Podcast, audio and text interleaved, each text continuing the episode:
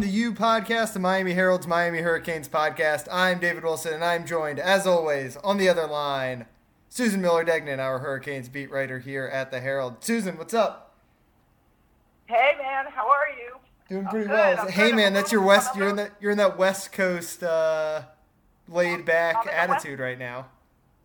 I'm on the West Coast mode. I'm I'm on the uh, yeah. I mean, it's it's three hours earlier here. I can't figure it out, uh, and it's cold. It's really cold. That's that's about all I can say. And really beautiful in the mountains. Well, it is cold Uh, here in, in. South Florida too, so um, you're, it's not like you're you're missing much down here. yeah, I, I, your cold now sounds warm to me. That's about all I true. can say. So Yeah. But anyway, and and five years ago, if I was saying this was cold, people would have made fun of me as as a Syracuse graduate who's from uh, the Northeast. This is true. I mean, I know people that grew up in Syracuse and they can't stand the cold, so Yeah. go figure. All right. Uh, yeah. So Susan's been off this week. She's uh, out of town uh, doing some family stuff out on the West Coast.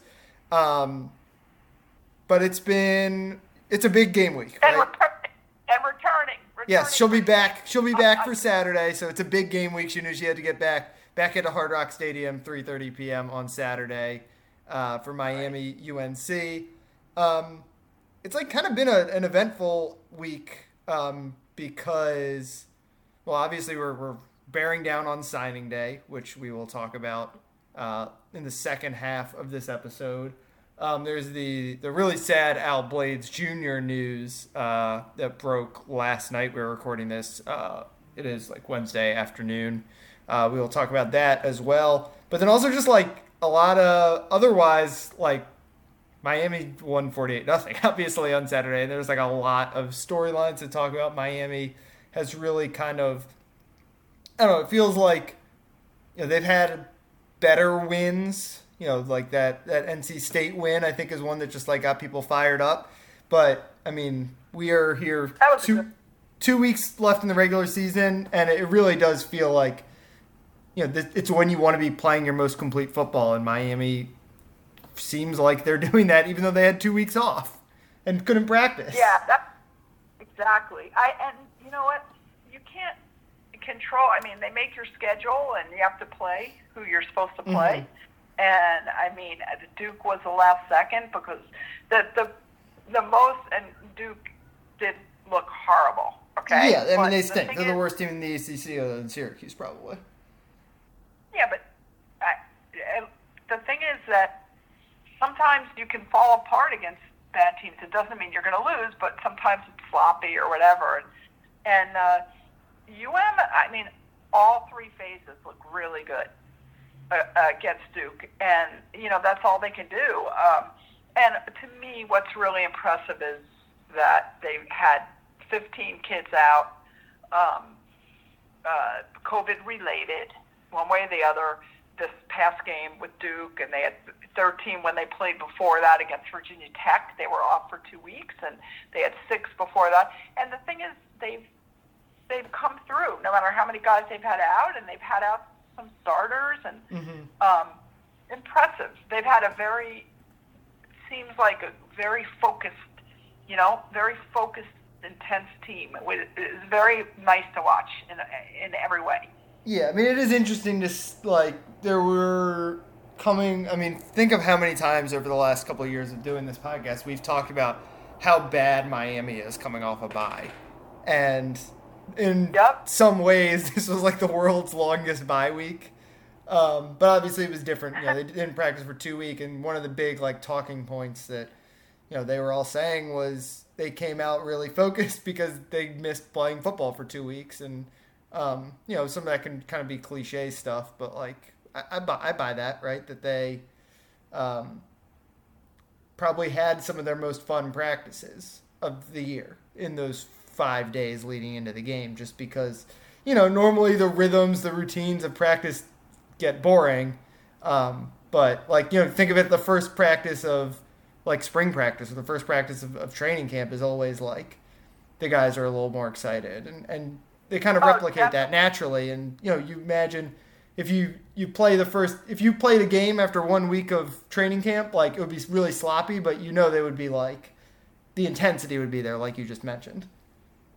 Yeah, and I, yeah, definitely, and, and Manny Diaz has told us repeatedly that, that that those, excuse me, that one week of practice before the last game was not a normal week. Yeah. That a lot of the players had were, uh, you know, gradually let in. They were, I think, they were kind of socially isolated in some or distanced in, in certain ways, and I think because of the COVID factor, they were really worried and and uh, just different guys were coming in at different times, and um, I don't think it was a conventional. They were conventional practices, but I do think that um, the, you know, that that they played previously. I think it came back fast to them. Yeah, I mean, you saw it was a little sloppy at the start, right? Like Jaylan Knighton Yeah, but fumbles on the second or third play of the game, and, and the offense really, Yeah. I don't think really moved the ball very much until like the third drive. Um, but then once Yeah. they got going, they were fine. Then they Obviously, stop, obviously, so- they were more than fine. Yeah, they were more than fine. So uh, yeah, it, it, it's it seems good. This this is going to be. Uh, listen, I I think I told you when uh, Kirk Herbstreit and Chris Fowler are um, are calling the game, uh, the UM North Carolina game, and you know it is at Hard Rock, and I think they you know that's that I I mean it they they know this is good Yeah. this is going to be, or it should be, a good game. Yeah.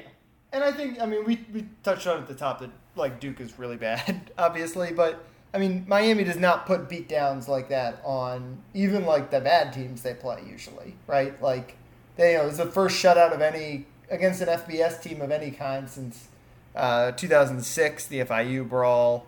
Um, first shutout of, like, a Power 5 major conference team since Syracuse in 2001. Like, you know, Miami has had a lot of a lot of teams would have not played. Like you kind of hinted at it. A lot of Miami teams would not have done that, and I, I think that's you know it's, it's telling for this team as you as you head into this UNC game that you know ultimately the year is not going to be judged on a, a forty eight nothing win against Duke. It's going to be judged on what you do this Saturday against North Carolina. But um, you know there are reasons to, to think that uh, it could be a good weekend for Miami.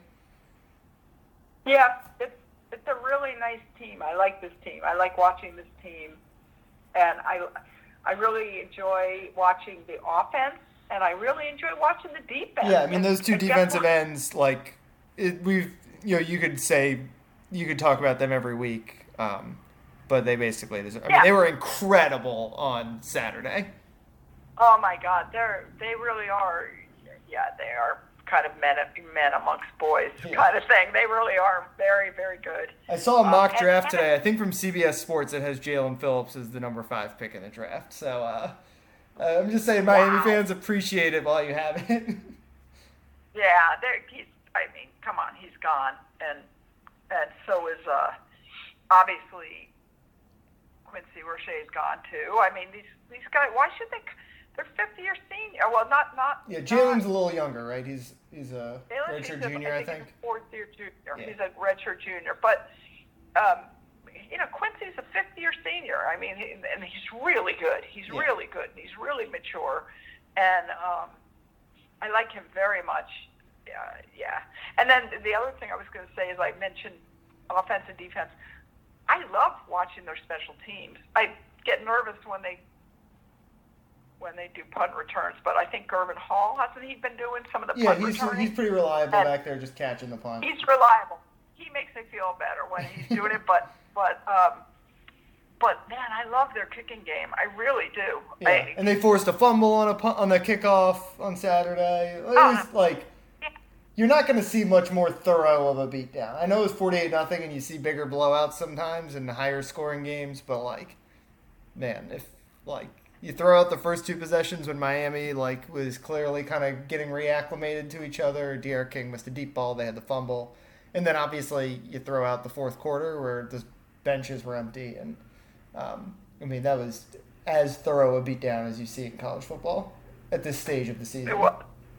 It was, and I, I did feel sorry for Duke. Seriously, I did feel sorry for Duke, but What are you gonna do? Yeah, it's Duke. You're gonna have years like this, and then you're gonna have years where you're, uh, you know, eight win team or whatever. Um, looking ahead to UNC, we uh, we touched on it at the top. Um, yesterday, Al Blades, uh, who did not play on Saturday against Duke for, you know, he was just on that long unavailability report. We typically see that list and assume most of that stuff is COVID related. Uh, we find out on uh, Tuesday that, yeah, that's basically the case. He's diagnosed with myocarditis, which uh, is the inflammation of the heart that can result from uh, viruses, viral infections. Like the coronavirus, it's kind of been I don't know if I would say a common issue, um, but you know there have been quite a few documented cases um, Yep, of, of professional athletes and college football players um, Right. getting diagnosed with this. Al said he's going to be out at least three months. Miami sounds optimistic. You know they'll be back. Obviously, you, you never know, but you know for the most part, myocarditis is not viewed as like a career threatening um, eh, or life threatening uh, condition if, if managed properly. Uh, but it does mean he's going to miss these last two regular season games and likely the bowl game. Um, and they could miss him a lot, particularly Saturday against North Carolina. God, they will miss him a lot. Oh yeah. I mean, North Carolina, um, Sam Howell has a very good quarterback. He's really good. He's elite. And I remember last year when, when you know Miami played North Carolina, and we didn't know anything about. He was a freshman. He was Yeah. so good, and you just knew this kid was so special, and and he is. And so this is going to be wow. You got some really good athletes. You got two really good quarterbacks going at it, even though they're not on the field at the same time. So um, yeah, it's uh, very interested to see. Uh, you know, how it's going to be, the game plan, um, just everything. The COVID factor. Uh, I I mean, I, I know Manny Diaz said that he, he was hoping that they'd get more guys back, but you know, David. You never know. knows? And he Really. never knows. I mean, he says that, like, I, I think the way he couched it on Monday was basically saying, like, you know, if, you know, at the trajectory we're going in, as we'll have guys back. But as he very frequently notes, all it takes is one guy to test positive on Thursday that he, you know, Exactly. and then the contact tracing takes over and you know he might he, even today he- they might have seven guys unavailable available let's just throw a number out there at practice today and on game day it could be 14 and 15 again very easily I can't. I, by the way, we have. I don't think you and I have talked since we learned. No, because we haven't talked since that game for podcast that um, D'Eriq King had COVID, yeah tested positive. So, and it's. I mean, Miami really, really, in a way, was very fortunate with how it worked out. Not in a way. I mean, if, if you don't want him to have COVID, but if he was going to have it, I mean, he had it during the two weeks that they were after Virginia Tech. yeah and we know tyler van dyke we don't know if it's an injury or, or covid or something but he was unavailable Well- on saturday so Also, also, David, I, I was thinking about the Tyler Van Dyke thing because Tyler Van Dyke supposedly was, I don't, yeah he No, traveled he to durham yeah, but what he did. But what I'm saying is, I here's here's a situation where a guy like Tyler, and I'm not, sh- he was out supposedly. Well, I think we were pretty sure it was COVID related, but you could you could be quarantined, you could be contact tracing because you were near a guy that Right. tested positive, and have to sit out for two weeks, like Right. previously this season, and then all of a sudden you get it later Right. in the season. I'm just saying they were almost in a situation where it was like basically just N'Kosi and Peyton Matocha as the quarterbacks, and that's not a situation. I mean, N'Kosi maybe you'd be fine, and N'Kosi could play the whole game, but yeah, like it was potentially really dire. Uh huh. Exactly. Yeah. So we'll we'll see how how it works out this week because anytime the quarterback you know has had it, you start wondering about the O line again. You do. Yeah, yeah, yeah. So- um, and just for Al, obviously, uh, we are hoping for him to uh, get healthy and be good to go next year because um, you you Oh, co- you covered his oh, dad, right? Oh, I covered his dad. Oh yeah. uh, very well. I mean, we we had ta- long talks back in the day Yeah. when we could sit one on one with players and Yeah. interview with them. I mean, and and I also know Bennie. Yeah. Uh, Obviously, know, in a lot of ways, they're like the first Thor- family of Miami football. I had Thorpe Award winner Brian. Yeah. I didn't know as well, but I but Bennie I know a little better. But I do know Brian, and um, just a, like a great family. And I listen. I when Al when Al Senior uh, passed when he died, um, I you know I got the call that night, and it, and you know I like so many of the guys who have died. Um, very tragic. I, you know, I had to write the story. I talked to his parents. Just, it's a horrible thing, and um, so it's kind of weird for me. And I've talked to Al about this. You know, Mhm. we've we've talked a little bit about how how I've told him some stuff. You know, about his dad, Yeah. and uh, you know, because he was a li- he was Yeah, he doesn't really remember. pretty He was, much. yeah, like one year old, I think. Yeah. Yeah, or foot, wait, yeah, when his dad died, and it's just, it's so sad. I hate it. And Al was such a great young kid, young man. Excuse me, such a nice, kind, polite, um, uh, smart as anything. Uh, just, yeah, I just really like him a lot, and I hope, I hope he gets better soon. Yeah, yeah, one of the uh, one of the good dudes in this program, definitely, and and every you know he's been a guy who was like a game day captain sometimes his freshman year. Like Manny made a made a point today to talk about how much you know, like obviously it, it's a big deal to Al to be playing uh, football. So hopefully he's uh, good to go um, by the time uh, the 2021 season kicks off. I hope so. Um, at, before we finish up talking about the current football stuff and move on to recruiting, um, college football playoff rankings, Miami's still 10. Um, nothing really changed, but every week you get a little bit closer to kind of sewing things up, and um, Yep. Miami can basically do its part of the work this weekend in, in making sure it gets to a, a big time bowl game. Yep, I, I, Miami wins, and I, I mean, Miami wins, and they're n- nobody can pass them. I don't think, right? No, nobody Pretty can much pass not. them. In the, In the ACC standings, no. Miami wins this weekend, they clinch third place. yeah, and so they're, uh, yeah. Plus, plus they will have beaten then the the next The- best team. Yeah, the next two. I think the NC State is also like seven and three. Yeah, exactly. And I, I, you know, I mean that that's that pretty much sews up. Well, As long as Clemson Yeah. beats Notre Dame, right? That's like the the thing that. Yeah, and they might not beat Notre Dame. So, so Yeah. when Clemson and Notre Dame meet in the Atlantic Coast Conference Championship on December nineteenth, Yep.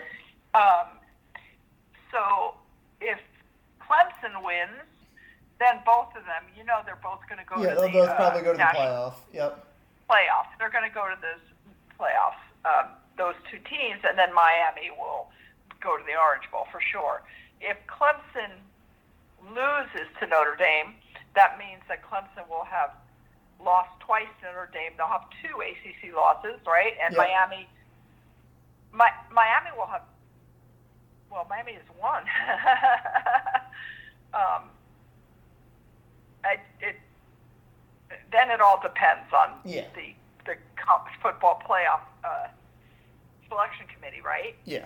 And- yeah, I just think I think it. You know, Miami keeps talking about one one game at a time, and obviously that's like the approach you got to take. But we have reached the one game, right? If you win this one, Well, uh, we, well, we, well, well. Here's the thing. They're, they're also yeah. They're playing North Carolina. and then there is that Georgia Tech game. Oh, they wouldn't play, right? If they're, oh yeah, they would. Sure, they would. Yeah, they're they on would. the ACC title game. Yep. They have a game against Georgia Tech the same day, December nineteenth, as the ACC title game. Man, that game. If Miami, if Miami, well, if Miami loses this game, if just listen, everyone. If Miami loses this game, they're going to have two ACC losses. One to Clemson if they lose to North Carolina. Then they would have one to North Carolina, one to Clemson, and North Carolina still has three ACC losses. It's kind of weird, but they would have Yeah. beaten Miami. I still think Miami goes to, to, to one of the if they win out, if they win the Georgia Tech game the next week, they go to a uh, New Year's Six bowl. Still, I think. Yeah, yeah, they're they're in good shape no matter what. But obviously, you know, you beat UNC and, and basically you've done your work. Obviously, you can't control the committee's thoughts and everything, but if you beat UNC, you're, you're in pretty good shape. And it helps a lot. Well, maybe it doesn't help a lot, but you'd be an expert on this. Like, it can't hurt in recruiting. Yeah. Well, yeah. Let's take a quick break. When uh, that's a seamless transition uh, to talk about National Signing Day.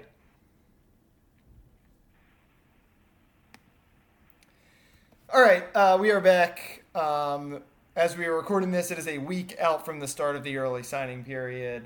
Um, Miami, I should have pulled up their rankings and everything. Basically, they've got 20 guys committed, um, which puts them, obviously, depends on your recruiting service of choice, but basically anywhere between like 11 and 14 in the national rankings. Um, seems pretty likely they're going to sign most everyone in this class. Um, Thad Franklin, uh, running back from Chaminade Madonna, is I think the only guy who's said he's not going to sign. Um, can enroll early at Chaminade. Um, I still wouldn't be surprised if Miami like is like, come on, man, just do this. Like, you know, they've they've done a really good job of getting guys locked up when they've been like wishy washy. Um, especially like it's not like he's gonna be able to take a visit anywhere in February um, or January. Um, so anyway, they got those 20 guys committed. They are in the mix for four-star quarterback Jake Garcia. Um, in the mix for a couple cornerbacks. Uh, recently offered an offensive tackle from Jacksonville, who's, who's pretty interesting. I, I, actually saw him play down here when they played American Heritage. You know, six seven. I think he was committed to Minnesota at the time. Um, I cover the recruiting a lot more closely than you do, so I'm just going to let you ask some questions. Um, Okay. So where where would Thad Franklin go? uh, well, Florida State and Penn State have been recruiting him also. Um, uh-huh. But he's been committed to Miami for a long time now. He actually committed twice. He committed, decommitted, committed again.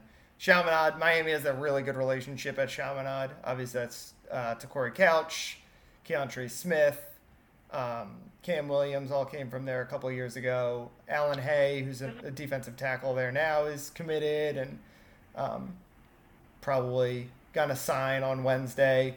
Um, worth noting, like Chaminade doesn't do any like signing ceremony in the right this week or next week. So like a lot of times the kids will be like, "Yeah, I'm not going to do anything," and then they just end up doing it anyway. Like I, I kind of I, I don't want to say this for sure, but I recall similar conversations with Keontra and uh, Corey Couch when they were in high school. So um, yeah, if, if it's going to be someone else, it feels like Penn State would be like the most likely to, to get in there and flip him. Uh, he's a good basketball player, and some schools have kind of talked to him about potentially playing basketball too. Um, but I, I feel pretty confident he signs with Miami at some point, whether it's Wednesday or, or in February. Gotcha, gotcha. Wow, I hope he signs. But uh, I, I want to ask you about Leonard Taylor and James Williams. Right? They're yeah. both the five, both five star guys. Yeah. The first time they've got two five stars in uh, more than a decade. So. Yeah. Uh, so, um, which which one is more impressive to you? Um, they're kind of different. James Williams is like uh, it's hard to imagine a guy with like higher upside because he's a six five safety. Like he looks like Greg Rousseau did in high school, but they're but like and Greg was a safety a lot in high school. Um, but they're saying, yeah, you're gonna play safety for us. Um, so he's like kind of a, a, tween. Like you know, there's not a whole lot of six five safeties running around. Like you do wonder, like, wow. is he too big? Is does he have to play linebacker or something instead? Um, right. But I mean, Leonard Taylor is like that is he is as impressive a defensive player as I've seen in my whatever three four years down here in South Florida. Like he is, you know, it he you look at him and you know he looks like kind of a typical defensive lineman. He's like six four, close to three hundred pounds now. Um, but he's just like his first step is like I don't know. He's just in the backfield on every play somehow, and he's like. Uh, uh, let me tell you. I'll say he's 300 and does not look like he's 300. Like he has a ton of his weight is in his legs and his like Wow. calves and thighs and butt. Like he just he's not a, he's like he's not fat at all, and he's like 300 pounds. Ma- Manny Diaz loves defensive tackle. Exactly. I mean, That's to me like he's just the safest bet to be like a star because he's going to come in and he's going to be the Jon Ford replacement. You know, he's going to be the next Nest. Like he's the like you said, Miami loves their defensive tackles. Yeah, I, I, that's where the, the run defense starts, and that's where the defense kind of starts. Yeah. Is, you know, inside out. And um, boy, that's great. I can't wait to see him play. Yeah, That'll if like really just fun. if you if you're listening and have never seen him play, just like find some of the clips of him on Twitter or on Hudl or whatever. I covered a game earlier this year where uh, it was against Dr. Phillips. You know, it was like a, a powerhouse from Orlando, um, and they had to like they were like running a rollout for their quarterback, and they had the fullback come from like the left side of the line and try to like trap block him, and Leonard literally knocked the kid off his feet. Like, Oh my like legs were up in the air. Then that's like pretty regular occurrence. Um, you're gonna love James Frank or James Williams though, just as someone who I know loves those like old school Cane mentality guys. Like, you know, he's one of those kids who grew up, you know, worshiping the early, two, you know, he's too young really to remember the 2000, early 2000s Hurricanes, but, um, you know, like he's loves Sean Taylor, loves the idea of like getting Is Miami back. Is he the way? Yeah, he's one of the he's one of those guys who's just like getting everyone on board. He texts Jeff Jake I Garcia every day. Like he's one of those guys who, who loves being being a hurricane. Yeah, that's really nice. So, like, uh, like Gilbert Yeah, Frierson. uh, he'll, yeah, he'll remind you a little bit of him. Yeah, I yeah, you, you do have to love those guys. It's just it's all pure for Mhm. them. I agree. So that's really nice. And my last question for you is, uh, well, maybe not my last, but as far as quarterbacks go, uh, so Jake Garcia, all of a sudden, I mean, it, it, you know, everybody thinks, and it, it sure as heck seems like he's going to sign with Miami. Um, and uh, what's the situation with quarterbacks? Because I, you know, I think uh, this is my opinion that uh, D'Eriq King will turn pro. Which, Yeah. come on, he's a fi- also a fifth year. Miami is obviously Guy. banking on him going Well, pro. Yeah, he's gonna he's gonna go. I'll be. I I can't believe he's not gonna go pro. Okay, Uh-huh. I'll be shocked. Okay, color me shocked Yep. if he if he stays. So um, he's had too good a year. He's had too good a year. Yeah, he's I been mean, he- awesome. I wrote about it today. Like he's like legitimately having, you know, this was like a normal length season. He's like legitimately having like the best quarterback season in Miami history. He's like on pace for like second completion percentage, second touchdowns, third passing yards. Like if we and and and, and they yeah touchdowns. and that's not even including the rushing stats. Uh, the kid's he's so good. He's so great to watch, uh, and I I don't see really what else he can show. And but I'm not really sure yet as far as the NFL, as far as the draft class. hmm Uh, I, um, I haven't started looking a lot, but I don't know, you know, how many quarterbacks there are. I mean, um, you know, and how good the quarterbacks are this year. So um, I'm not I'm not sure about that, but he's not. I, I can't. Again, I'll be shocked if he Yeah. comes back. So Yeah. knowing that, you've got Jake Garcia coming in. Uh, well, we don't know yet, but this is that's my. I have a It feeling sure seems and that then, way. Um, And I'm not reporting Sure. anything, but it sure seems as if he's going to. Yeah, I mean, come on. And then uh, you've got, um, you know, you've got N'Kosi, who, my God, it seems like he's been there forever, doesn't it? He it? kind of has at So this weird. Yeah, it's so weird. I mean, David, and and and I kind of feel bad for him too because Eric's had such a good year, and N'Kosi just kind of hasn't played much. He got in a little bit, had that beautiful pass when he first got in last game against Duke.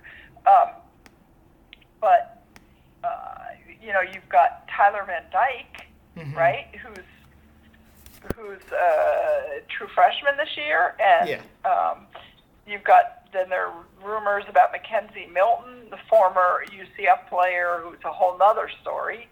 Um, so what do you what do you think? What's going to happen with the uh, quarterback situation and recruiting? I'll say I think that's a pretty good three man competition, right? If you have Jake Garcia, you're like star freshman, like maybe he comes in and just wows everyone. You have Tyler Van Dyke, who is, um, you know, he's still kind of the shiny new toy in a lot of ways, and obviously, like, you know, he's a legit. He was a four star recruit coming out of high school. Like, he's a guy that you you sign him, you bank on him, you're expecting him to become a starter for you one day.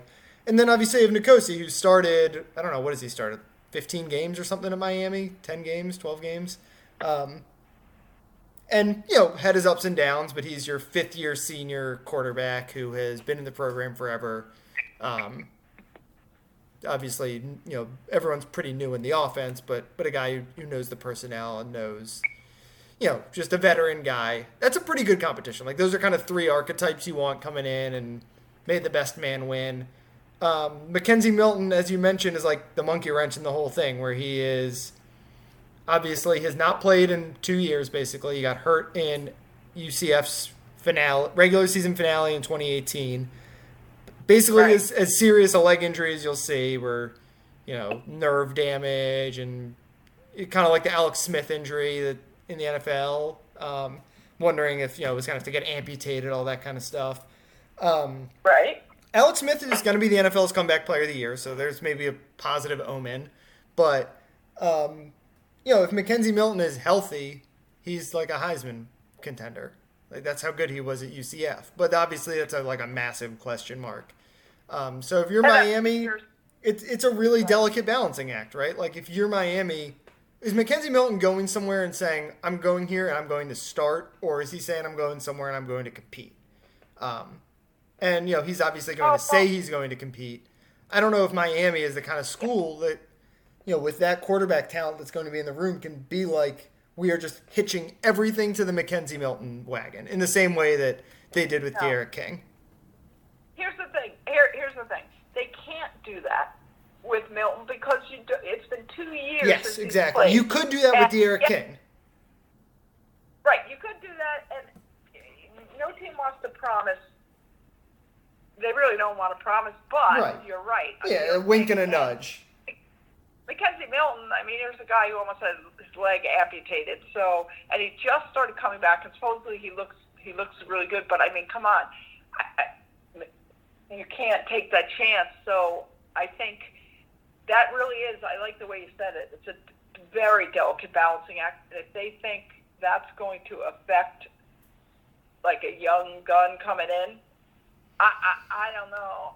Yeah. I don't know if they want to. I don't know. Yeah, I mean, I think if you, it's not like a pressing need in the same way that D'Eriq King sort of was a pressing need. They They're gonna ha- make it. They make promises.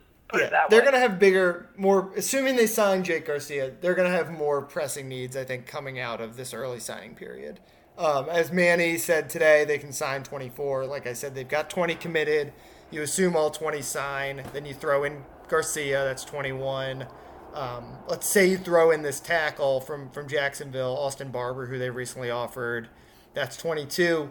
They really need cornerbacks, as as we kind of touched on at the top oh, with, with the Al Blades situation. Yeah. You know, even if he comes yeah. back full strength, the depth has just been exposed right now. With the you oh, basically you have right now you have four scholarship cornerbacks healthy, five when you get Blades back. You only have one guy committed in the class of 2021 so far, Malik Curtis, who uh, I, think he might be a better wide receiver than he is a, a cornerback, and he's I mean he's a really good right. wide receiver. Like I don't know, you just got to get some guys there who can can help you out right away. Um, maybe hey David, maybe they'll get some, uh, tr- um, grad transfers. And honestly, um, yeah, that's what I'm saying. You, either that's when you're looking in the portal I think cornerback's going to be a spot. And honestly, I think maybe defensive end's going to be a spot again because I know they like Jahfari Harvey a lot. I know they like Chantz Williams. I know they like Cam Williams. Those yeah, guys do not more. have. Those guys do not have any experience. No, no fault of their own, but just because Phillips and Roche have been so good, like assuming those guys both leave, it's that's a question mark. Yeah, totally agree. I, I yeah, they really all of a sudden two super talented defensive ends are leaving, and Greg Rousseau. I mean, he's been, been gone so long, but think of the talent they had. Wow, oh my God. Or they have yeah. and had. And you just so, lose it all. I, What was that? And you just lose it all, right? Like you, you know, you're, Oh, going yeah. straight from two guys who are two of the, I don't know, 15, 20, 25 best in the country at what they do, and to to a bunch of guys who have never started a game and just haven't played a whole lot. Yeah, I and I think you know defensive ends will definitely like grad transfers if they have the numbers and all that. They if they can if they can sign them, they're they're they're going to be looking at Miami the the talent that wants to transfer if there's if there are any really good guys and. Um, you know, since, especially since Manny Diaz is a de- defensive coach, Yeah. um, I mean, and just Miami looks like a very attractive program right now. But yeah, I hope they can get it together in that in that uh, in that position. All right. Anything else before we uh, finish up here? Um, no, not really. I'm gonna go take a walk in the you know 40 degree weather or whatever. It's gonna be a weird signing day, right? We're not gonna be there. I'm actually covering a state championship, and actually, Miami has three kids committed in this class who have state championship games on Wednesday. So I don't know what they're gonna do. Including the guy who I know is actually your real favorite player in the class, Andres Borregales. Oh God, how do you not love Andres? They gotta Oh, just keep. God. They gotta keep finding more Borregales brothers. Yeah, I hope there's some hiding there because what a great kid. I mean, he's so cool to talk to. And, you know, what, what Jose has been unbelievable. And and here comes baby brother, Yeah. who's really, really good. I guess they just they'll just find a way to however the heck they do it. Email it, fax Yeah, it, fax it the from the from the lobby at the hotel they're staying in in Tallahassee. They'll do it at 7 a.m. or whenever the heck it. Usually it's 7 a.m. They allow it, and um, wow, that's crazy. And which games are you covering of those three guys? That day, it's Sha- Chaminade Madonna plays the night game. So that's Dad Franklin and Allan Haye, um, two Miami Oh my God. commits, and then Champagnat plays in the morning or the one o'clock game, and that's Andres Borregales. So uh, I a got- I a was- lot of Canes could be winning championships at Doak. Uh, I, this we're year. see. a lot- I, I hope that Franklin throws up the U at least. we have a good So, picture I- of him yeah. on file doing it. So for, for when he when he signs, you, you can find that one. Yeah, that that always happens in these playoff games, right? You see a lot, and then we do stories. He threw up the U Yeah. next year. Yeah. So All right, I think we can finish up there. Um, you can follow Susan on Twitter at S Miller Degnan. Uh, like I said, she'll be back Saturday for the game, so uh, it sh- should be a fun one. Uh, you can follow me on Twitter at DB Wilson too. Um, I've been been on Cane's duty all week and uh, getting signing day stuff ready. Signing day is gonna be fun. Yeah, it will be if you're not covering those other games. Yeah. All right.